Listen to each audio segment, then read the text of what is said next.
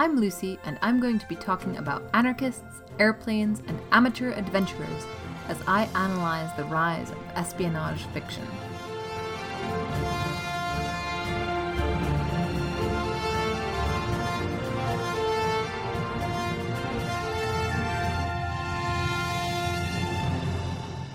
Hello, and welcome to Footnoting History.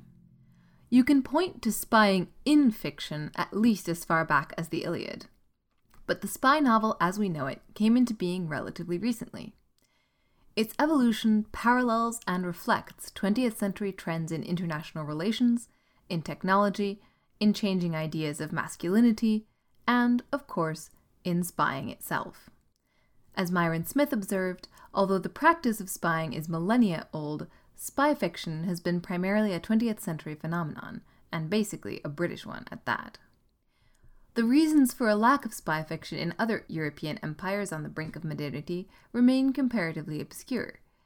Espionage fiction, as it did take shape, drew heavily on the sometimes conflicting British traditions of self mockery and of self casting as the good guys. At its best, I think, it combines the two. Scholars generally agree that the spy novel came into its own in the years between the two world wars.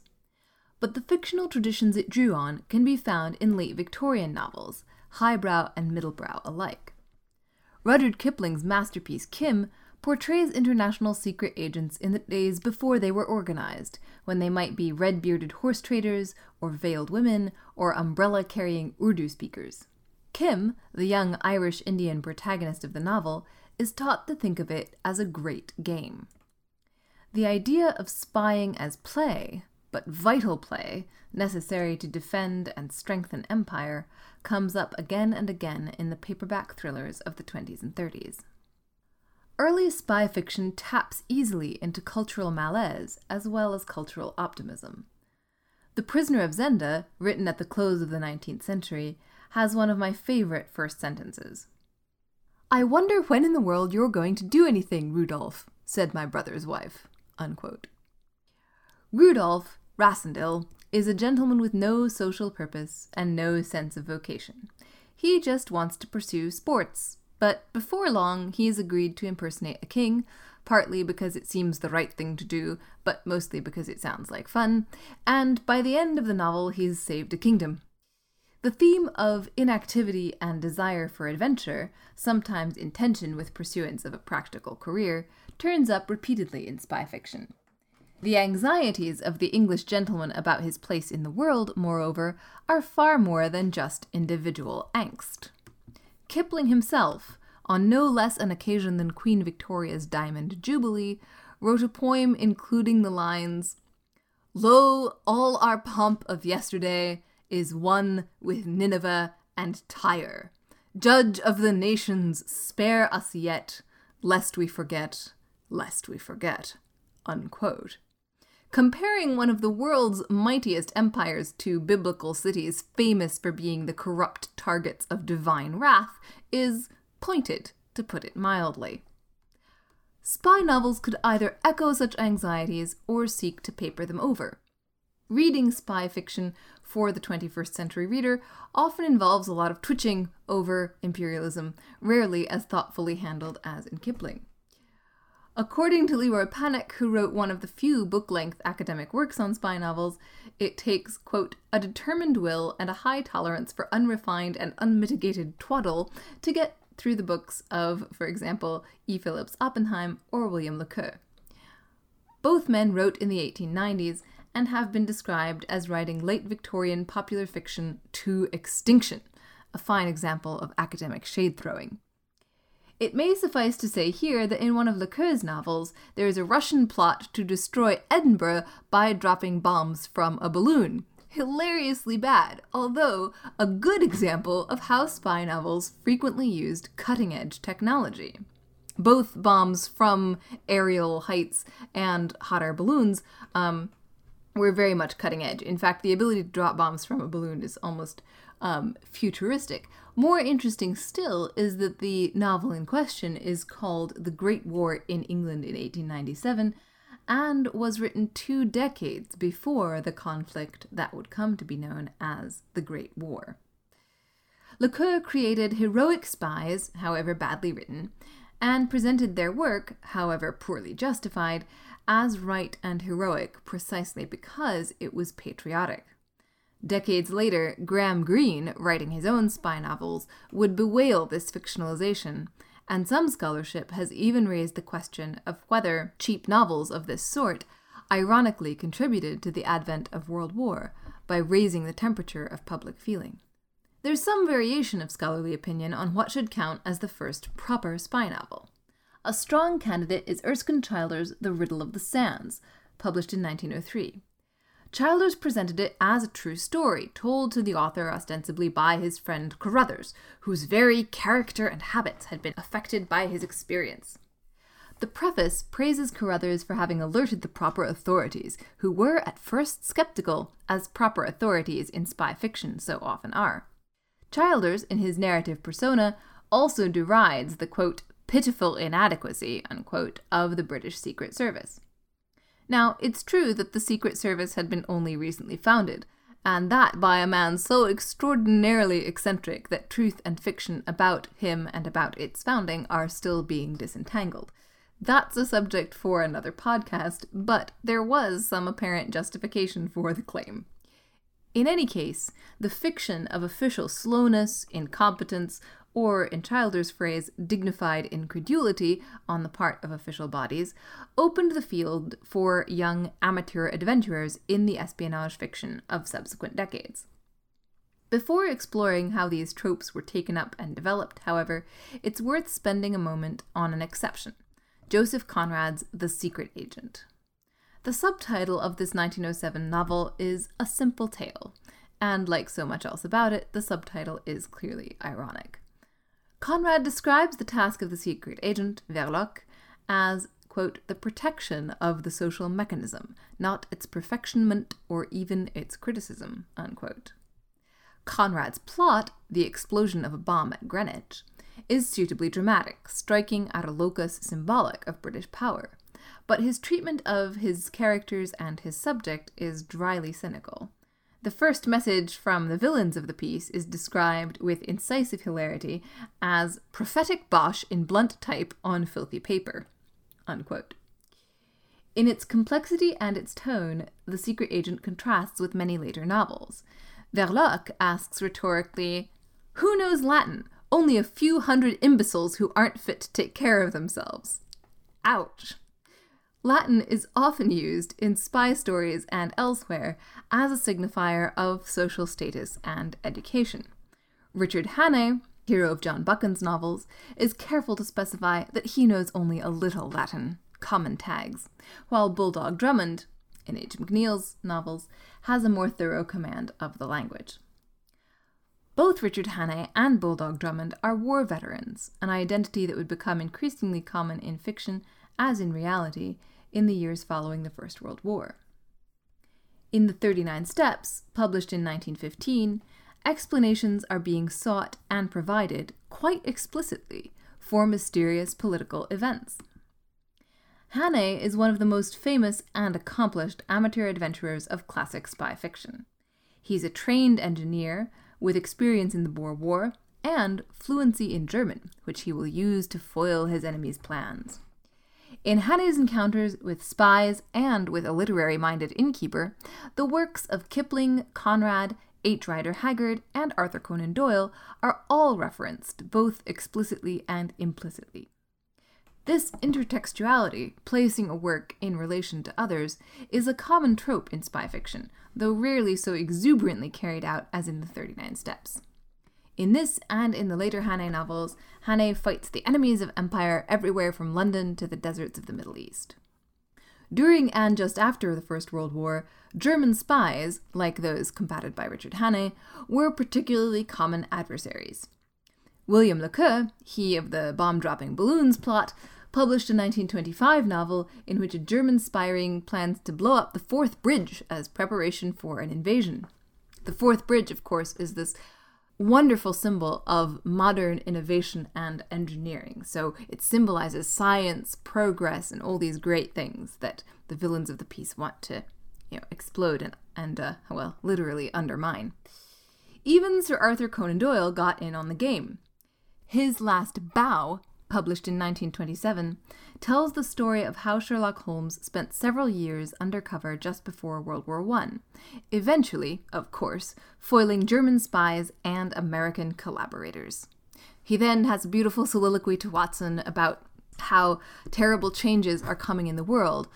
Although, strangely, even though Conan Doyle wrote after the war, Holmes expresses a certain optimism about the cyclical nature of history, which, although it was common in 1915, was anything but in 1927.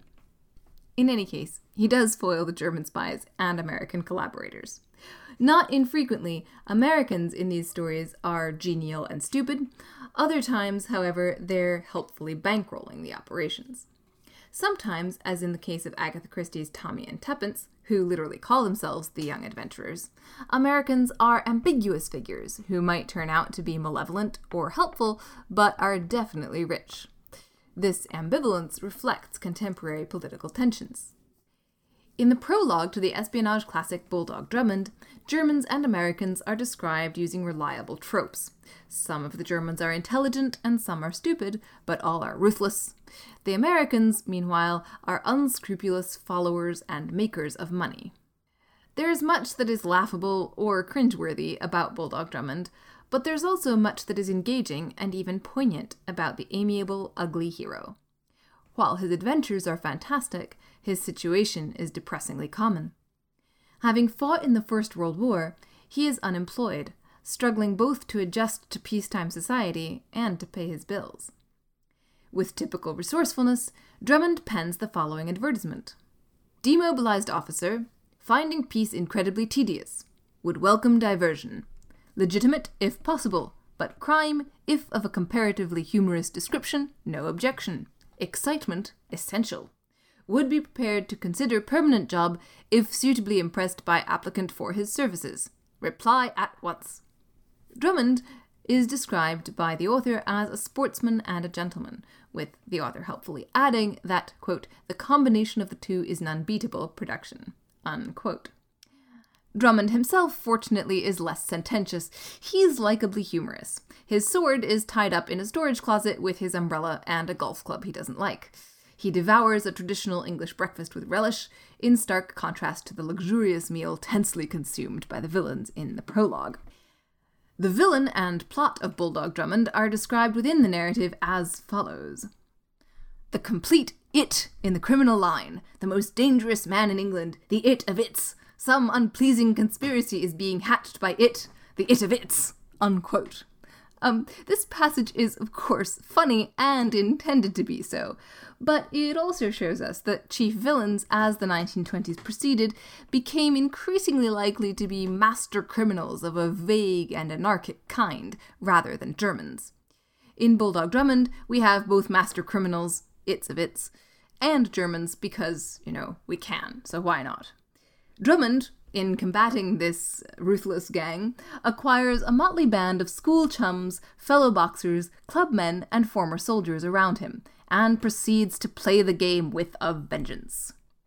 Alone and practically unguarded, says the author, he had challenged a gang of international criminals, a gang not only utterly unscrupulous, but controlled by a mastermind. Was it not sport? In a land flowing with strikes and profiteers, sport such as his soul loved? unquote with emphatic rhetorical question mark.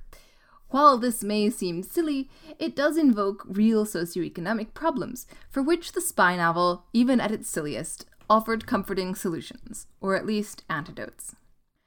Notably, even as the spy novel boomed as a genre in the 1920s, it was being lightly satirized.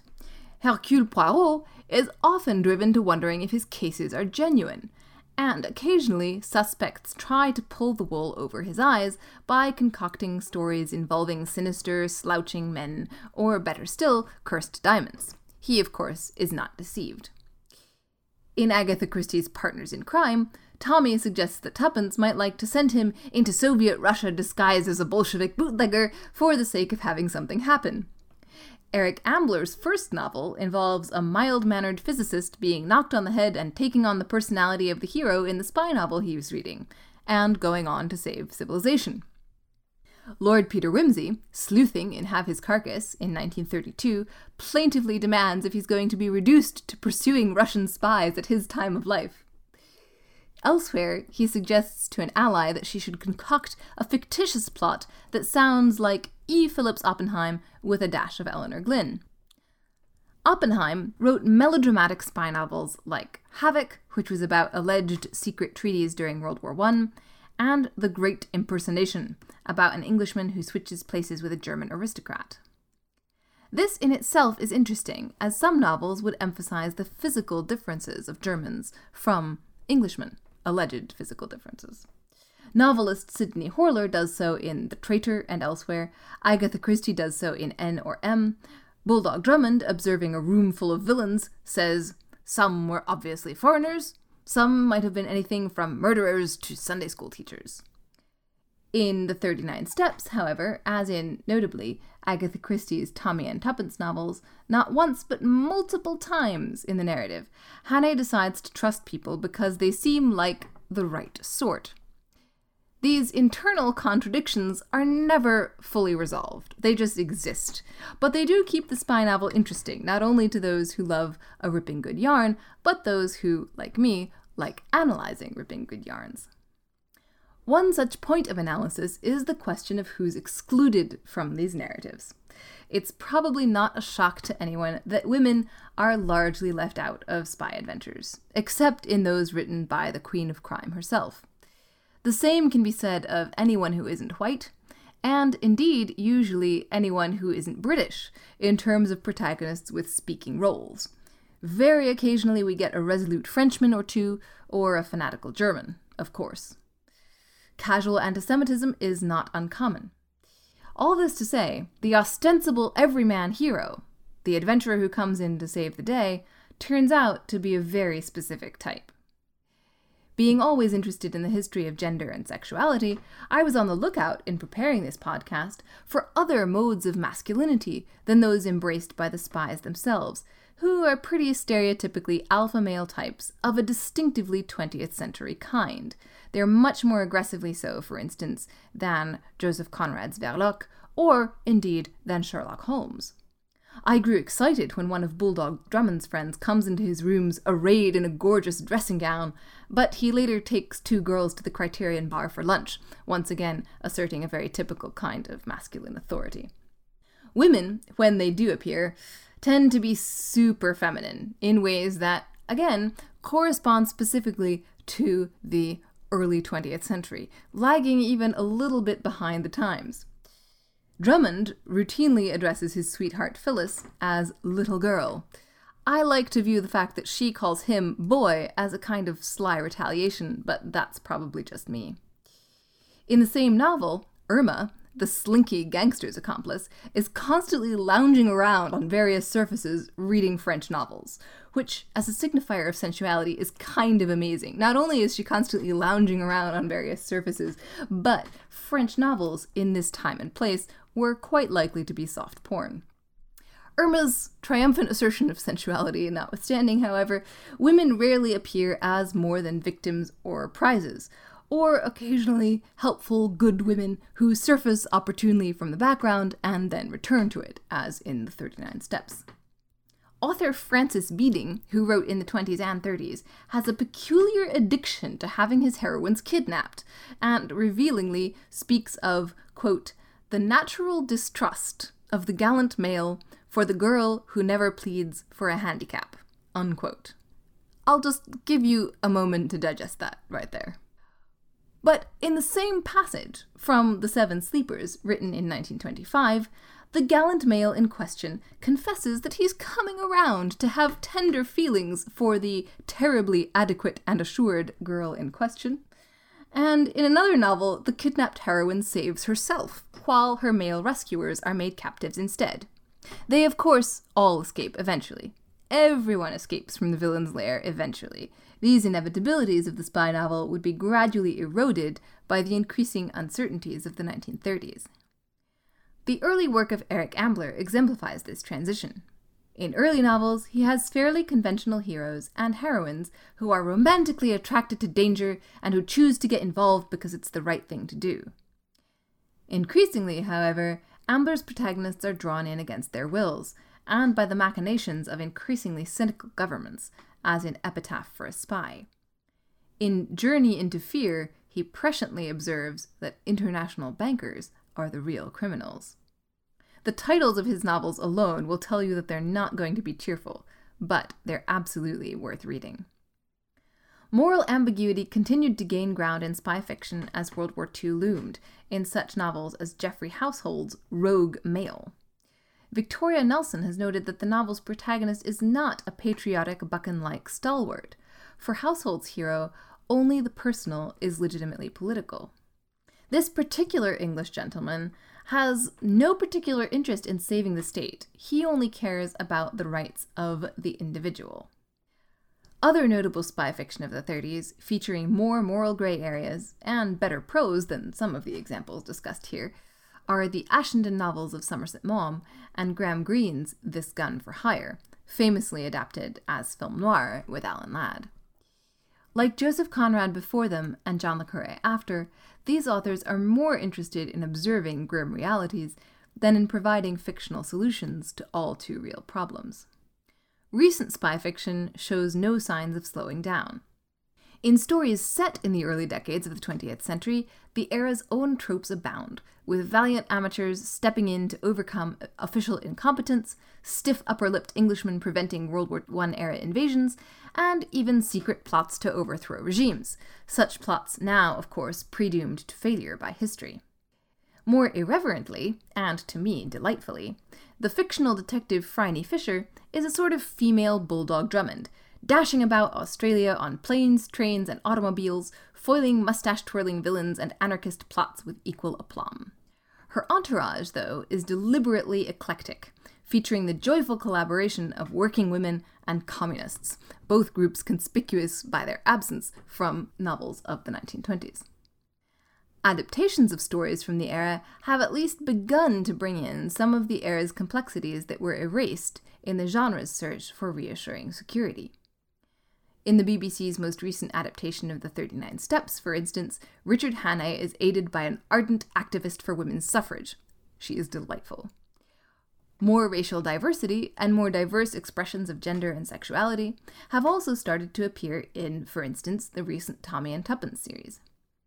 I, of course, am watching these developments with interest. In offering fictional solutions to popular preoccupations, Spy novels of the early 20th century reflected and catered to widespread, often elitist prejudices, so I'm intrigued by efforts to make the narratives accommodate a more accurate vision of the societies in which they were set. The early 21st century shares with the early 20th political turmoil, economic inequality, and vocal anxiety about such social problems, so it's no surprise that spy novels, at least the better examples of them, are enjoying renewed popularity. And I admit, in addition to valuing spy novels for what they reveal about the fears, hopes, and prejudices of early 20th century Britain, I have a soft spot for the narratives themselves. There are airplanes, there's code breaking, there are secret societies, and heroes who crack jokes, and, at least sometimes, quote Latin. There are beguiling amateur adventurers stepping into complex situations and saving the day armed only with their idealism and maybe with a sword that used to be collecting dust next to an umbrella. This has been Footnoting History. If you like the podcast, be sure to visit our website, footnotinghistory.com, where you can find links to further reading suggestions related to this week's episode, as well as a calendar of upcoming podcasts. You can also like us on Facebook and follow us on Twitter at History Footnote. Until next time, remember the best stories are always in the footnotes.